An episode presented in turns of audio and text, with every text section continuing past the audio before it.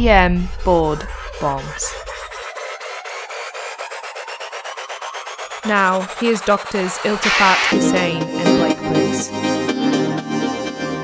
All right.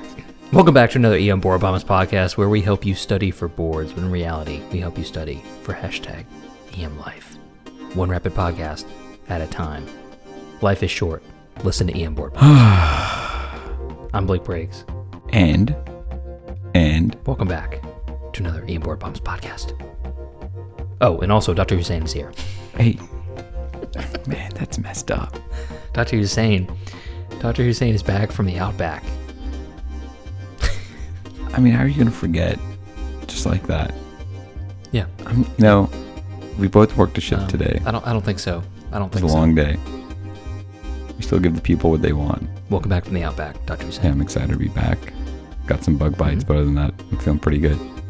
Hmm, You may want to get checked for that. You could have a, a lot of illnesses. I went ahead and just took Doxy, uh, just in case.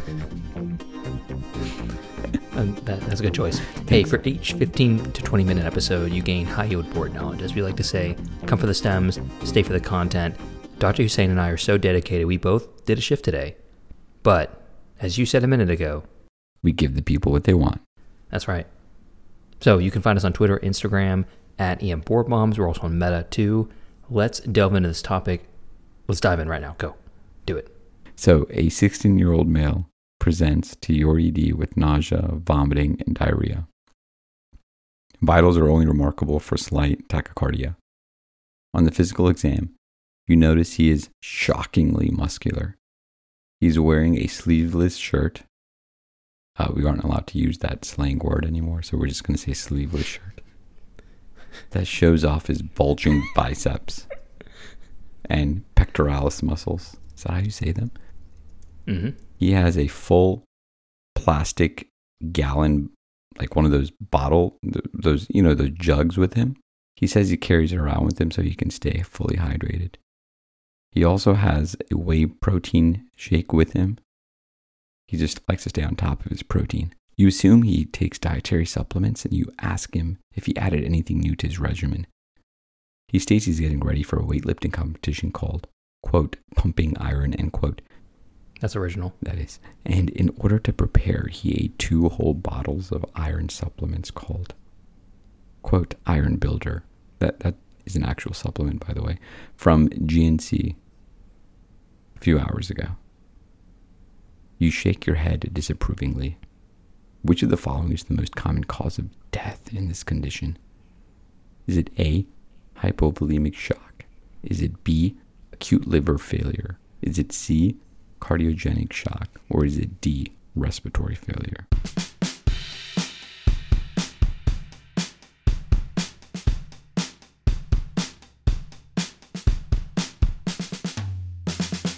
Correct answer here is going to be choice A, hypovolemic shock. Interesting question.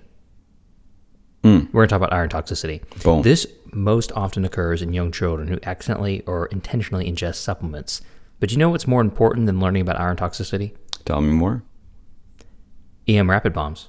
There you go. Emrapidbombs.supercast.com. Check it out.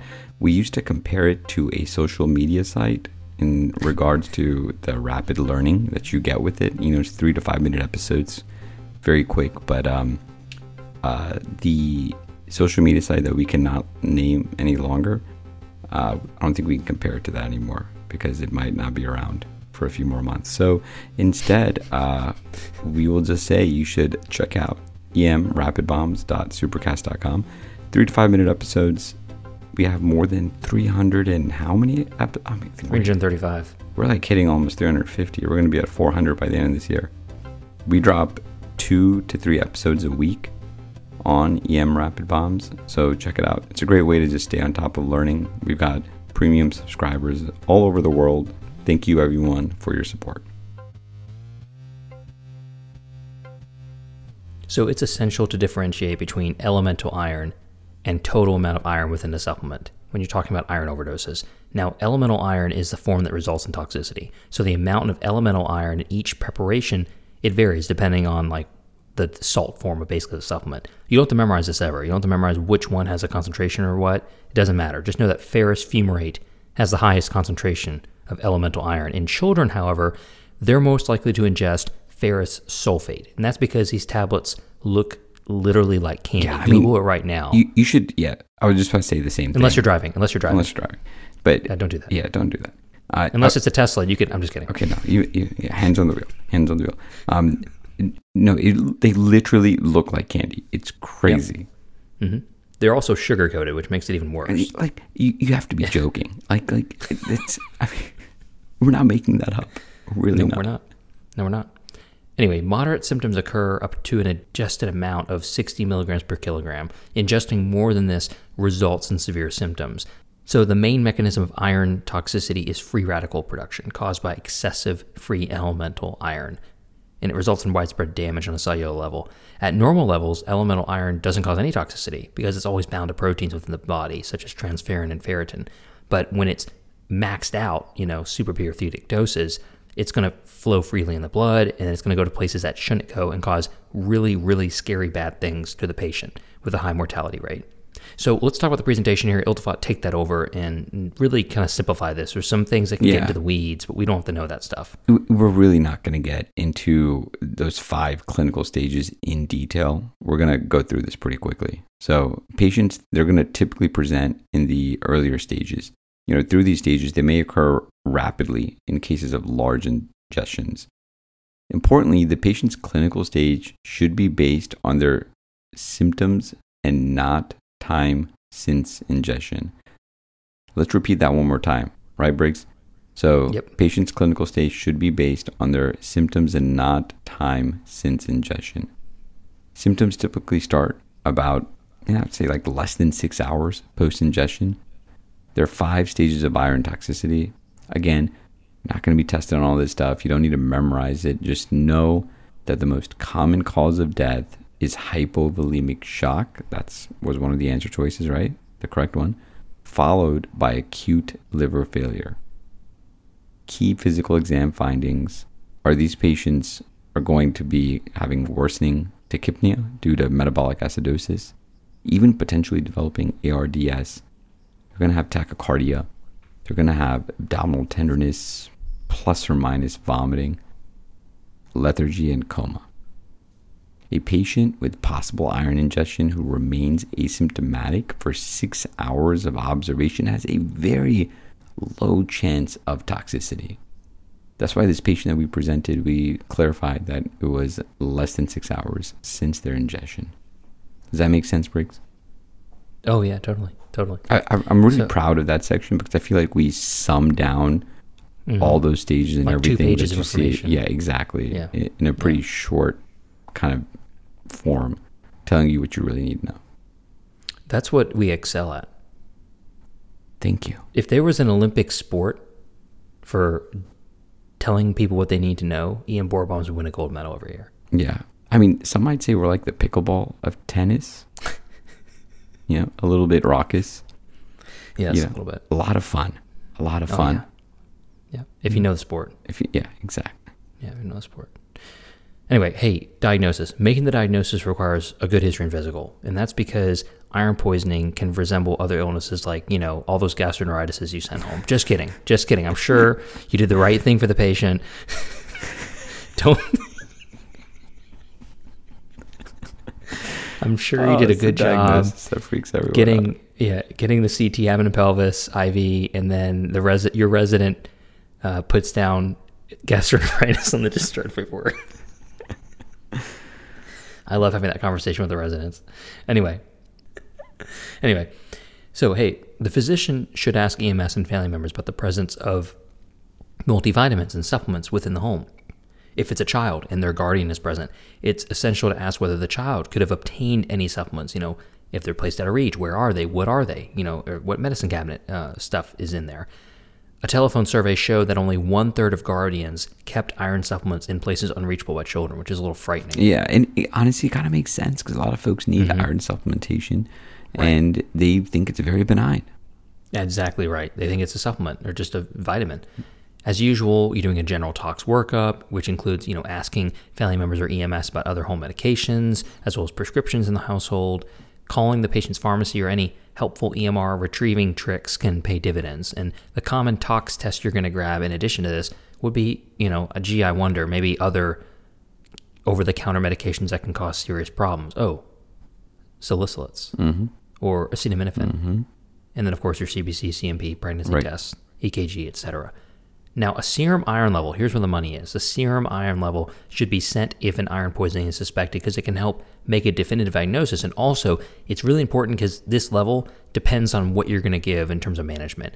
The serum iron level reaches its max four to six hours after ingestion. The way I remember this is it's the same as Tylenol. Yep.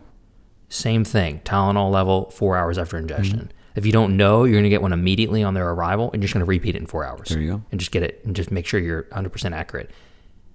Levels should be drawn at the appropriate time to ensure the proper measurement and interpretation. Now, levels 350 to 500 usually only experience mild to moderate GI symptoms. Levels greater than 500, that's your lucky number. Greater than 500, they have severe toxicity. And then patients with greater than 1,000 Mm-hmm. Yeah. are potentially going to die. It's not good.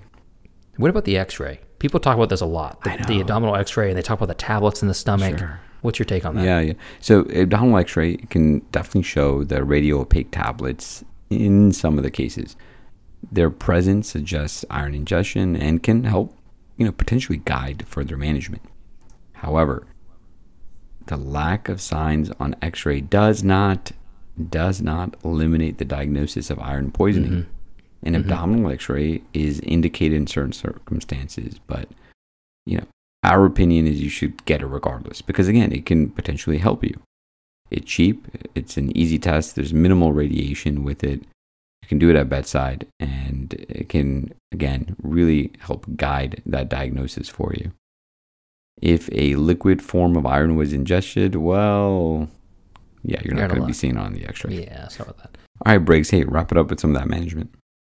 Yeah, so with all tox cases, ABCs is the top priority. Many patients will be volume depleted and severely mm-hmm. acidotic. So many require intubation combined with aggressive, aggressive volume resuscitation. Boluses of IV fluids, like our favorite one, normal saline, just kidding. Come on now. Just kidding. Come on now. Lactated ringers. There One of the nurses the other day said, "You order a lot of lactated ringers." I'm like, "Well, get on get on the LR train." Well, So anyway. uh, did you send her the podcast episode and the handout? I mean, that's where we kind of got famous was LR, right? That's it. Yeah, that's what put us we're on sponsored by LR, by the way. Yeah, Mr. Ringer himself. Correct. Lactated of ringers. Yes. Anyway, LR, you know, boluses should be given first, followed by more fluids if necessary. Now, serial EKGs are important. They're going to check for arrhythmias and myocardial ischemia because patients can develop cardiogenic shock from this free radical damage. It's one of the later findings in patients. It's definitely important to get that EKG. Absolutely. All tox patients that you're concerned for an overdose should get an EKG. Hey, can you sure. can you talk about that activated charcoal? Yeah, it's great. You definitely use it. Oh, JK, JK. nope, don't do it. this is like one of the number one things you shouldn't Yeah. give Yeah. charcoal to. Yeah. This is like one of the most classic board questions ever. Mm-hmm. There's that list of things you can't give charcoal to, and literally number one on the list is like any metal Yes. whatsoever. Correct. And iron is, last time I checked, on the periodic table. Correct. It is. Activate chart, non-science major. Hashtag non-science major. Hey, me Hashtag too. non-tradi- Both of us. Oh, that's cool. You were engineering though. That's kind no, of sciencey. I was not. Engin- I was business Oh. finance. You would be. I didn't know that until now. It all makes sense now. Wall Street Bros. Brings it all together. Yeah. Robin Hood day Hey, trading. I- anyway, Hey, I took a lot of science classes too. Okay. Yeah, so activated charcoal cannot be used for acute iron poisoning because it does not absorb iron. So don't give it. Bad, bad, bad. Don't do that. What about gastric lavage? This is always indicated for everything, right? Oh, so you know, i- in this case, it, it, look, this is you know, gastric lavage is rarely are we ever doing it right, but it is Right. only indicated if tablets are visualized on X-ray. Mm-hmm. But again, this is an area of controversy at times, and you really need to talk to poison control before you even consider this. And it's almost never going to be the right question on the test. Guess what is going to be the right answer? Mm. Deferoxamine. Deferoxamine. You just wanted me to say that. You just wanted me to say that. I crushed You crushed did a that. good job. I I'm very crushed that. I did so good. I mean, I whispered it and really focused hard, but I pronounced it right. Thank you. you use the force. I'm like bowing right. right. now. If you could see me on the video, I'm, I'm like taking my hands and like bowing. You're dropping the mic. Yeah. Now, of course, you're going to call a toxicologist. Mm-hmm. As for all this stuff, Indications for iron chelation therapy include severe symptoms. That's pretty obvious. You know, anion gap metabolic acidosis, they're severely vomiting, they're in shock, etc. Any pills visualized on abdominal X-ray or a serum iron level greater than 500. That is probably going to be the most common one. The serum iron level greater than 500 because these patients may not be sick enough yet, but they could benefit from deferoxamine. Now, the mechanism of action of deferoxamine, it binds to ferric iron and eliminates it in the urine. You want to learn the most interesting fact of the day? It's this one. You're going to think we're toxicologists here. Let's While do it. being eliminated, the urine will be in an orange color known as vin rosé. Man, sounded so smart Sounds when you sounds said that. delicious. Yes, thank you. I don't know about that. It still sounds pretty disgusting, but uh, Yeah. that was fantastic. It's a nice wine. Anyway, continuous IV infusion should be used with deferoxamine due to the short half life. Now, patients, of course, be admitted to the ICU. They have huge side effects from deferoxamine, including hypotension, irritation of the skin at the infusion site, and just redness in that area. It's almost like vancomycin infusion syndrome kind And you might thing. honestly on the test be asked like, what are one of the side effects of deferoxamine? Yeah. And hypotension would be one of those. Big, big one. Yep. Yeah, big one. That's really about it. You got anything else? No, that's pretty much it. Just remember uh, emrapidbombs.supercast.com. You can find it in the show notes. If Mm-hmm. you want to get a lot more podcasts that Briggs and I do, we drop them two or three times a week. Check it out. It's great for learning. Yeah, it's really interesting because iron toxicity sounds like a big subject, and we just knocked it out in like less than 20 minutes. Yeah. And it didn't, and it didn't seem that like groundbreaking. No, no, no not at all. I'm pretty sure we hit every single way they would ask it on the board No, as yeah, for sure. Yeah. We always do. That's how we roll. That's how we roll. All right, I got a trip coming up in two days. Iltifat will be on his own. Yeah. I'm going to be posting on my own, so it'll be fun. I feel Yeah. like I finally get to like, you know, do it my way, you know? So I'm going to have fun with it. I'm going to have fun with it. All right, um, that sounds kind of scary, but we'll see what happens. We'll see. I mean, we'll see what happens. I mean, it might just be like a completely bonkers episode. We'll see if I freeze my uh, toes off in uh, Utah. Yeah, please uh, stay safe out there. Okay. No frostbite. Yeah, we'll do I a mean, this frostbite is, episode. This is, despite what you think, this is a co-foundership that we have, and uh, Mhm. you know, Yeah, I remember. uh, I need you to come back. Right.